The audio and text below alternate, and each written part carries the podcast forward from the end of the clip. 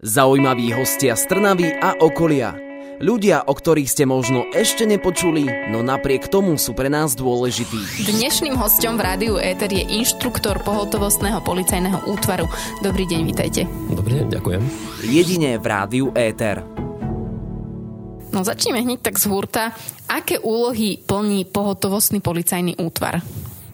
Policajný pohotovostný útvar plní rôznorodé úlohy a sú to vlastne úlohy, ktoré sú zamerané na boj proti trestnej činnosti. Tam patria či už organizovaná skupina alebo jednotlivci, ktorí sa dopúšťajú drogovej trestnej činnosti, násilnej trestnej činnosti. Ďalej tam môžeme spomenúť ochranu dôležitej infraštruktúry. To značí, že v našom kraji Trnavskom tieto útvary, alebo náš útvar pôsobí pri ochrane jadrovej elektrárne ale takisto spolupôsobí pri ochrane ďalších dôležitých diel, ako napríklad vodná elektráreň, kapčíkov a tak ďalej. Pôsobíme takisto pri ozbrojených doprovodoch a už týka sa to teda ozbrojených doprovodov osôb, ktoré sú vo výkone výkonu trestu alebo osoby, s ktorými sa vykonajú nejaké ďalšie procesné úkony. Takže tie sa doprevádzajú, či už na súd alebo na ďalšie operačné teda výkony. Máme potom ešte spolupôsobenie pri ochrane určených osôb. Tieto osoby môžu byť buď teda nejaké zahraničné delegácie, alebo takisto sú to osoby, ktoré politici, prezidenti a tak ďalej. Sú tu buď naši, alebo zo zahraničia. Máte aj nejaké špecializácie v rámci vášho útvaru? V rámci nášho útvaru máme špecializácie, pretože je to útvar, ktorý musí splniť rôzne úlohy. Takže v rámci útvaru máme pyrotechnickú službu, kde sú ľudia, ktorí pôsobia teda pri ako by som to povedal, pri nálezu munície. To je jedna z činností, chodia na tzv. výjazdy. Takisto potom vykonávajú pyrotechnické prehliadky v objektoch, či už sú nahlásené nejaké bomby na súdoch, na školách a tak ďalej, nemocnice. Ako dlho trvá taká prehliadka? Prehľadka trvá, záleží, teda záleží od toho, aký je veľký objekt. A tým pádom, čím je ten objekt väčší, tým tá prehľadka trvá dlhšie. Sú tam nasadené samozrejme aj plnom sovodi, kde sú špeciálne vycvičení psi na vyhľadávanie výbušnín a musí sa prezrieť kompletne všetko. Ďalšou špecializáciou dosť takou známou je napríklad ostreľovač. Sú to ľudia, ktorí sú cvičení na strelbu na dlhé vzdialenosti. Mm, používajú pritom špeciálne zbranie, ostreľovacie pušky rôznych ráží a musia zvládnuť strelbu na, buď na dlhú vzdialenosť alebo na krátku vzdialenosť, ale s tým, že strelá sa z rôznych pozícií. To značí, že na krátko, z vrchu dole a tak ďalej, tak ďalej. Potom tam máme tzv. bríčerov. Sú to ľudia, ktorí sú vycvičení na to, aby vedeli násilne otvárať dvere, okná a rôzne vstupné body. To sa treba aj učiť? Alebo je to áno, tak áno, prirodzene som... ľudia už to vedia? Ako to boli doby, keď sa niekde dobehlo s baranidlom a proste do dverí sa buchlo, dvere vyleteli a bolo to ale to bolo tak 20 rokov dozadu. Momentálne už tie dvere majú rôzne kategórie, čiže máme aj bezpečnostné dvere. to je problém. Škrt cez rozpočet. No, ani veľmi nie, ale práve preto vlastne do, tí ľudia, ktorí robia ten breaching, násilný vstup, musia ovládať spôsoby, akým tie dvere otvoriť. No, čiže vedia otvárať okná, vedia otvárať dvere a rôzne ďalšie vstupy, ktoré môžu byť aj do daného obydlia alebo do daného objektu. Potom tam máme tzv. špecialistov na práce vo výškach a tí zase ľudia zodpovední na to, aby vedeli uh, zlaňovať, liesť a vykonovať činnosť, ktorá vlastne s tým súvisí. Ktorá špecializácia je možno uh, pre policajtov taká najatraktívnejšia, že čo chcú najviac robiť? Mm, ťažko povedať, pretože každý k niečomu inklinuje. Že niekoho baví práca s výbušninami, tak pôjde robiť pyrotechnika. Sú ľudia, ktorí uh, inklinujú, povedal by som, nie k medicíne, ale k, k prvej pomoci. To znači, že takisto na máme ľudí, ktorí sa špecializujú na tzv. E, prvú pomoc. Je to prevzaté od Američanov, je to TCCC, to značí, že je to vlastne poskytovanie prvej pomoci v bojových podmienkach. Mm-hmm. Líši sa to vlastne od tej bežnej činnosti, ktorá sa vykonáva, pretože v našich podmienkach, pokiaľ dojde k zraneniu, tak je to väčšinou v priestore, kde je človek ohrozený na živote. No, čiže ten postup pri tej poskytovaní prvej pomoci je úplne iný ako v tých bežných podmienkach. A tie špecializácie si vyberie policajt sám, alebo sú aj situácie, kedy je mu to jednoducho pridelené, že ty budeš pyrotechnik, ty budeš ostreľovač a bodka. Väčšinou sa snažím, aby ten človek k tej špecializácii šiel sám, aby robil to, čo ho baví, čo ho naplňa, ale občas sa to stane, že pokiaľ sú naplnené stavy špecialistov, tak musí byť presunutý niekde inde. A vy máte akú špecializáciu? Mojou špecializáciou je činnosť vo výškach mm-hmm. a nad voľnou hĺbkou.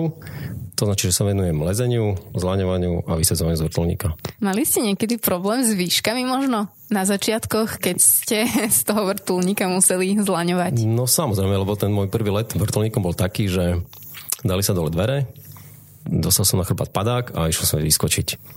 Aha, takže, takže rovno takto z hurta. Takže na toto nezabudnete nikdy. Určite nie. Na to sa nedá zabudnúť. A z akej maximálnej výšky môžete akože vyskočiť z vrtulníka? No takto, záleží teda, či riešime mm, zoskok padákmi, ale zase na to sú špecializované útvary, ktoré sa tomu venujú, majú parašutickú činnosť. Náš útvar to nemá. Na začiatku to bol také, že to robil každý. Potom sa to dávalo k jednotlivým útvarom, ktoré mm-hmm. budú špecializované na to. Takže teraz už viac menej iba zlaňujete. Teraz viac menej sa robí na všetko. Mhm. A kedy sa využíva práve tento spôsob zásahu? Tento spôsob zase sa používa vtedy, keď potrebujeme sa dostať nejakého objektu, ktorý je nejakým spôsobom chránený, alebo by trval ten vstup dole cez klasický, teda klasickým vniknutím. Ale je to myslené taktiež e, na záchranu ľudských životov, pretože potom sa útvary, policajné útvary pôsobia aj na to, keď sú nejaké životné katastrofy, rôzne ekologické havárie a tak ďalej, tak títo ľudia sú, môžu byť nasadení do týchto opatrení a poskytovať tú prvú pomoc. To značí, že mali sme príklady, keď boli záplavy na východnom Slovensku, tak vlastne Prešovský policajný potosný útvar tam plnil úlohy a evakuovali ľudí do záplavných priestorov. Koľkokrát ste vy už zlaňovali? Či už sa to nedá zrátať? tak to už by som nezrátal určite. Éter rozhovorí vždy v sobotu v premiére o 12. a v nedeľu repríza o 13. hodine. Keď už uh, musíte zasahovať, kto smie žiadať o vašu pomoc, že teda potrebujeme vás? Náš útvar je servisný útvar, to znamená, že my poskytujeme servis pre jednotlivé zložky policajného zboru. Uh, žiadajú nás väčšinou vyšetrovateľia, ktorí vyšetrujú určitú trestnú činnosť tí musia poslať písomnú požiadavku krajskému riaditeľovi, ktorý ju musí schváliť a následne na to potom tá požiadavka je k nám na útvar kde sa vlastne už potom realizuje. Takže je to byrokracia. Je to byrokracia. Samozrejme sú o, postupy, kedy vec neznesie odklad, je proste nutné okamžite zasahovať. Vtedy nám stačí ústny príkaz, sme nasadení, ale čom najskôr vlastne musí byť vydané písomné stanovisko. Uh-huh. A ako taký zásah vyzerá? Musíme rozlišovať totiž to dva zásahy, alebo teda dva typy zásahov. Prvý je taký, že je to policajná akcia s prípravou. To znamená, že my už dopredu máme nejaké stretnutie s vyšetrovateľom, vieme o tom, že niečo sa bude diať, čakajú sa nejaké procesné úkony a podmienky, aby sme mohli zahájiť akciu. Vtedy prebehnú nejaké stretnutia medzi tým, ktorý tú policajnú akciu bude riadiť, tzv. team leader ten sa stretne s daným vyšetrovateľom alebo operatívcom, spoločne si prejdú problematiku, čo sa ide robiť, kto sa ide robiť a tak ďalej. Zistujeme rôzne údaje. Následne na to sa robí rekognoskácia terénu, pripraví sa taktický plán a potom ten team leader má briefing na útvare, kde vlastne poučí tých svojich ľudí, čo sa ide robiť, oboznámi so situáciou, robí sa všeobecný briefing a následne na to sa určia úlohy jednotlivým členom toho týmu a po tomto briefingu všeobecne nasleduje tak tie častkové briefingy, kde sa už s každým jednotlivým členom týmu preberie, čo sa vlastne očakáva, čo má urobiť a tak ďalej. Preberie sa krízové varianty, plánované varianty a tak ďalej. Ako dlho trvá možno tá príprava toho zásahu? Je to, že o, niekoľko dní alebo niekedy sú to aj mesiace? O, záleží zase o to, že o akú veľkú akciu sa jedná. Tak uh, možno by som to upresnila tak, že predstavme si, že je futbal v, v Trnave, vieme, že uh, tam vás je vždy treba. Ako dlho sa chystá možno toto? Teraz sa bavíme o bezpečnostných opatreniach, to je zase iná časť našej práce. Zase záleží od toho, že aké veľké tie bezpečnostné opatrenia musia byť. Uh-huh. Aj to sa vždy posudzuje na základe operatívnych informácií, koľko ľudí je potrebné nasadiť a následne na to sa potom vypracovajú projekty. A nepo, nebudem hovoriť, že ako často, alebo teda ako dlho to trvá, pretože to je to individuálne. Je to individuálne. Uh-huh, uh-huh. No a teda hovorili ste, že máte o, plánované zásahy a potom sú ešte tie neplánované. A ako prebieha práve tento neplánovaný zásah? Neplánovaný zásah prebieha tak, že vám zazvoní telefón, keď ste teda v čase osobného voľna to je jedno, či v dennú alebo v nočnú dobu. Mm-hmm, takže v noci o jednej spíte a zrazu crn, crn. Áno, zacinká, človek sa zobudí, dvihne telefón, vypočuje sa, že sa má dostaviť okamžite na útvar, niekedy zase zaspie, lebo si myslím, že som to snívalo, mm-hmm. srandujem.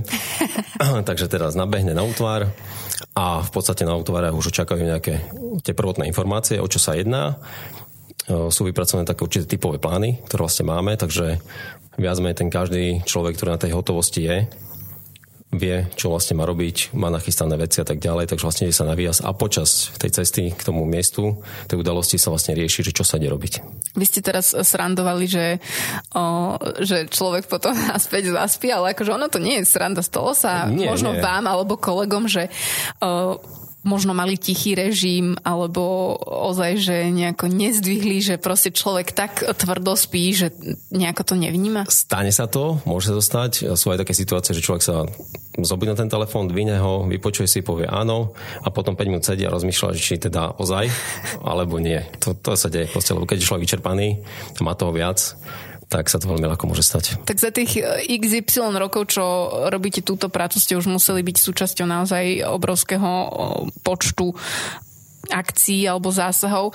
Aký typ zásahu je možno pre vás taký, že o, najľahší alebo najťažší? Mm, nedá sa to takto rozdeliť, že ktorý zásah je najťažší a ktorý je najľahší, pretože každá tá akcia má svoje špecifika. A veľakrát sa v minulosti stalo, že to, čo sa podcenilo, tak sa nakoniec aj vypomstilo. Takže to bolo také, dá sa povedať, že poučenie sa pre nás a odvtedy sa ku každej vlastne tej akcii pristupuje narovnako. Musí to poriadne prebrať, všetko naplánovať, pokiaľ teda je čas na ten plánovanie a vykonať to čo najlepšie. Čiže čakáte, že to bude rýchlovka, ale nakoniec je to... No, sú také rýchlovky, kedy človek si čaká, že je vybavený do 5 minút, ako sa vraví, a nakoniec je z toho aj celodňovka. Uh-huh. Koľkokrát sa vám tak stalo, že ste išli, že a, toto bude v pohode a nakoniec, že a, nie je. Párkrát sa to stalo určite. Párkrát, takže 2, 4, 6, 8, 10. Áno, bol to párne číslo. Spolupracuje váš útvar aj s nejakými zahraničnými bezpečnostnými zložkami? Viac menej na Slovensku každá táto jednotka má svojho partnera v zahraničí. V našom prípade spolupracujeme so zasovou v Brne, ktorá je zlokovaná máme spoločnú spoluprácu a tá spolupráca sa netýka len nejakého technického zabezpečenia a výmeny skúseností, ale je to aj založená spolupráca na vzájomných výcvikoch. To značí, že my ich pozývame sem na Slovensko. Väčšinou tieto výcviky prebiehajú v vojenskom výcvikovom priestore na Lešti, kde sú špecializované zariadenia na to určené. Takže tamto sme spolu zatvorení a následne takisto oni nás volávajú k sebe do Čiech a tam takisto vykonáme nejaké cvičenia, strelecké kurzy a tak ďalej, tak ďalej, kde pre, teda prebieha ďalšie vzdelávanie týchto ľudí. A plus um, po týchto rokoch ľudia majú aj kontakty v zahraničí, takže, a tu už tá spolupráca na tzv. tej osobnej rovine, kde sa navzájom poznáme a v prípade, že sa bude nejaký útok, či už teroristický a tak ďalej v zahraničí, tak o, si vieme takto okamžite predať informáciu a podať si teda správy, že čo sa jedná a tak ďalej, tak ďalej. Zaujímaví hostia z Trnavy a okolia. Ľudia, o ktorých ste možno ešte nepočuli, no napriek tomu sú pre nás dôležití. Ako teda vyzerá bežný deň policajta na pohotovostnom policajnom útvare? Jedná sa o tzv. pravidelnú pracovnú dobu, Takže človek, ktorý je na našom útvare, pracuje od pondelka do piatka, od pol 8 do pol 4. Uh-huh. A potom ešte to teda je... v noci, keď, keď je treba. Áno, to už je potom zase, čo sme sa bavili o tom, že bude tá akcia teda plánovaná. Áno. Takže už dopredu sa mu to naplánuje a nastúpi do tej práce v danom čase a hodine. Je to, robí sa aj cez sviatky a tak ďalej, takže tam nie je žiadne obmedzenie časové. A počas bežného pracovného dňa, pokiaľ nie je teda nasadený do nejakých opatrení alebo do nejakého výkonu, tak vykonáva výcvik na základe plánu. Čiže vždy na začiatku mesiaca sa spracúva plán výcviku, kde je uvedené, čo v ktorý deň sa bude aká činnosť vykonávať, kto je za to zodpovedný a kde sa tu vlastne bude vykonávať ten výcvik. Mm, ráno sa začína tým, že sa robí rozdelenie, to znači, že zistí sa ten aktuálny stav ľudí v práci, ktorý je, či sa nejak líši od toho plánovaného stavu, a následne potom sa ide vykonávať podľa zmysle toho plánu výcviku spracovaného výcvik. Uh-huh. A aké výcviky teda robíte? Výcviky sú dané následovné. Um, najväčší dôraz sa kladie na strelecký výcvik. Každý príslušník útvaru musí byť nadpriemerný strelec, musí dokonalovať zbranie, ktoré sú mu pridelené. Musí sa vedieť o nich aj starať. Následne potom ďalší takéto groh toho výcviku je taktický výcvik, kde sa tí jednotliví e, členovia učia pracovať v taktických tímoch a vykonávať taktické postupy. Potom sú tzv. špecializácie, kedy títo jednotliví ľudia sa už venujú tej svojej činnosti, na ktorú musia byť špecializovaní.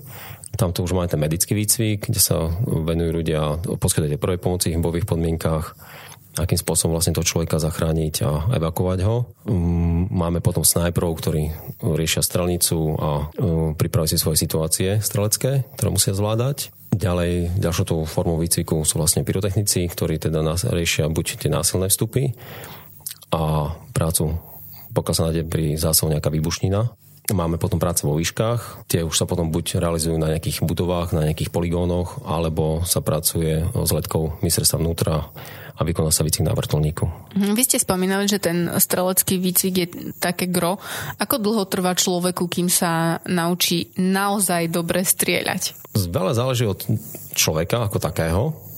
Nie každý má mm, tie strelecké vlastnosti, schopnosti v sebe, mm-hmm. ako keby tak tomuto človeku trvá dlhšie, kým to nadriluje, kým sa to naučí. A aj sú ľudia, ktorí k tomu tak prirodzene inklinujú, majú potom lepšie výsledky, ale ten výsledný efekt je vlastne taký, že každý jeden z nich musí byť ten nadpriemer. Určite. Na pohotovostnom policajnom útvare musia byť policajti e, v špičkovej fyzickej aj psychickej kondícii. Je prijatie alebo aj zotrvanie v tomto útvare nejako obmedzené? Obmedzené, to trvanie na tom útvare jedine z toho zdravotného hľadiska. Ten človek tým, že vykonáva fyzicky náročnú prácu, pretože ten výcvik, ktorý sa deje, tak sa deje veľakrát aj v plnej výbave a tam si musíme uvedomiť to, že ten človek má na sebe naložených nejakých 25 až 30 kg a je to dennodenné, takže tá záťaž tam je fyzická a popri tom ešte musí vykonávať fyzický tréning. To, či musí sa držať v kondícii, takže to sa týka behov, do posilovania a tak ďalej. Hej. Ten človek proste je fyzicky dosť často vyťažený. A trénuje sa, tie tréningy sú aj priamo už s tými vecami, čo potom na sebe áno, áno. nosíte, hej? Musí, pretože to je rozdiel vykonať či už násilný vstup, keď človek nemá na sebe nič, v podstate len obečený. A je obrovský rozdiel, keď ten človek má sebe naloženú helmu, prilbu, teda prilbu, vestu a veľakrát o, pri niektorých činnostiach musí mať človek na sebe plnú masku. Mm-hmm. Čo zase zvyšuje jeho záťaž, nadýchanie, má tam stiažené, má tam znižené zorné pole, a tak ďalej. Koľko zbraní tak pri sebe bežne nosiť? bežne, ako bežne na zásahu. Ten štandard. Nie bežne teraz. ten štandard je vlastne o tom, že človek pri sebe to má tzv. tú hlavnú zbraň, dlhú, to, čiže nejaký samopal. A potom má tzv. záložnú zbraň, to je krátka zbraň, pištol. Uh-huh. A keby sa chcel niekto prihlásiť e, k vám na útvar, tak čo všetko musí splňať? Teda predpokladám, že sú tam nejaké tie o, fyzické previerky. Ten človek musí byť v prvom rade o, minimálne dva roky stále štátnej službe. Uh-huh. Čiže uchádzač si teraz nepovie, že o, chcem byť kuklač, idem rovno tam. Nie, on musí prostúpiť do zboru, musí absolvovať štúdium na škole, uh-huh. následne potom Dva roky slúži na nejakom útvore uh-huh. základnom a potom môže žiadať. Fyzické previerky sú teda tiež súčasťou o, toho príjmania na ten útvar? Sú. Sú vstupné fyzické previerky, kde človek musí plniť určité limity. Tie limity sú nadstavené na vyššej úrovni, než o, ktoré robí pri vstupe uh-huh. do A o, o koľko je to ťažšie? Sú tam niektoré disciplíny navyše, ktoré uh-huh. ten človek nevykonáva pri klasickom vstupe a zase disciplíny, ktoré sú napríklad dáme tomu zhyby, ktoré robí pri vstupe k policajnému zboru, sú tam tie limity nastavené vyššie mm-hmm. potom. A môžeme možno aj konkrétne spomenúť, že o aké o tie aktivity ide? Čo, Ako čo je môžeme, tam môžeme spomenúť, jedna sa, človek musí vedieť zabehnúť 20 minútový beh, má tam časový limit, o, limit vzdialenostný, ktorý musí nabehať za tú dobu. Ďalej sa bavíme o šprinte na 100 metrov, a potom tam máme disciplíny ako je sedlách, zhyby, je tam šplch na lane. A sú aj nejaké o, psychologické vyšetrenia potrebné, keď chce ísť niekto to je ďalšia na časť, útvar? Ďalšia časť toho príjmania, že človek potom musí absolvovať o, psychologické vyšetrenie. A... Ale teda to klasické, o, ako je pri vstupe, alebo je to tiež o, niečo možno také náročnejšie? Je to náročnejšie. Sú tam tie to, podmienky nastavené zase vyššie. Uh-huh. Na ktorej časti tých príjmacích skúšok uchádzači najčastejšie pohoria? No je to rôzne, pretože stáva sa, že fyzicky, čo viem, to ide 10 uchádzačov a 7 urobia všetky disciplíny pekne naplno. ale potom pohoria na psychotestoch, mm-hmm. alebo proste neprejdú cez detektor, ktorý je takisto súčasťou vyšetrenia a súčasťou vyšetrenia takisto kontaktovanie inšpekcie ministerstva vnútra, ktorá na základe výsledku detektoru môže zahájiť nejaké ďalšie konanie. Ak nás počúva teraz e, niekto, koho práca e, možno v pohotovostnom policajnom útvare zaujíma, tak kam je potrebné posielať žiadosti? Žiadosti treba posielať na Krajské rediteľstvo Kolárova 31 v Trnave. Tak milí uchádzači, e, Kolárova 31 v Trnave ešte raz prizvukujeme. Dnes bol so mnou v štúdiu inštruktor pohotovostného policajného útvaru. Ďakujem za rozhovor. A ja ďakujem. Pekný deň prajem. Zaujímaví hostia z Trnavy a okolia. Ľudia, o ktorých ste možno ešte nepočuli, no napriek tomu sú pre nás dôležití. Éter rozhovorí vždy v sobotu v premiére o 12. a v nedeľu repríza o 13. hodine.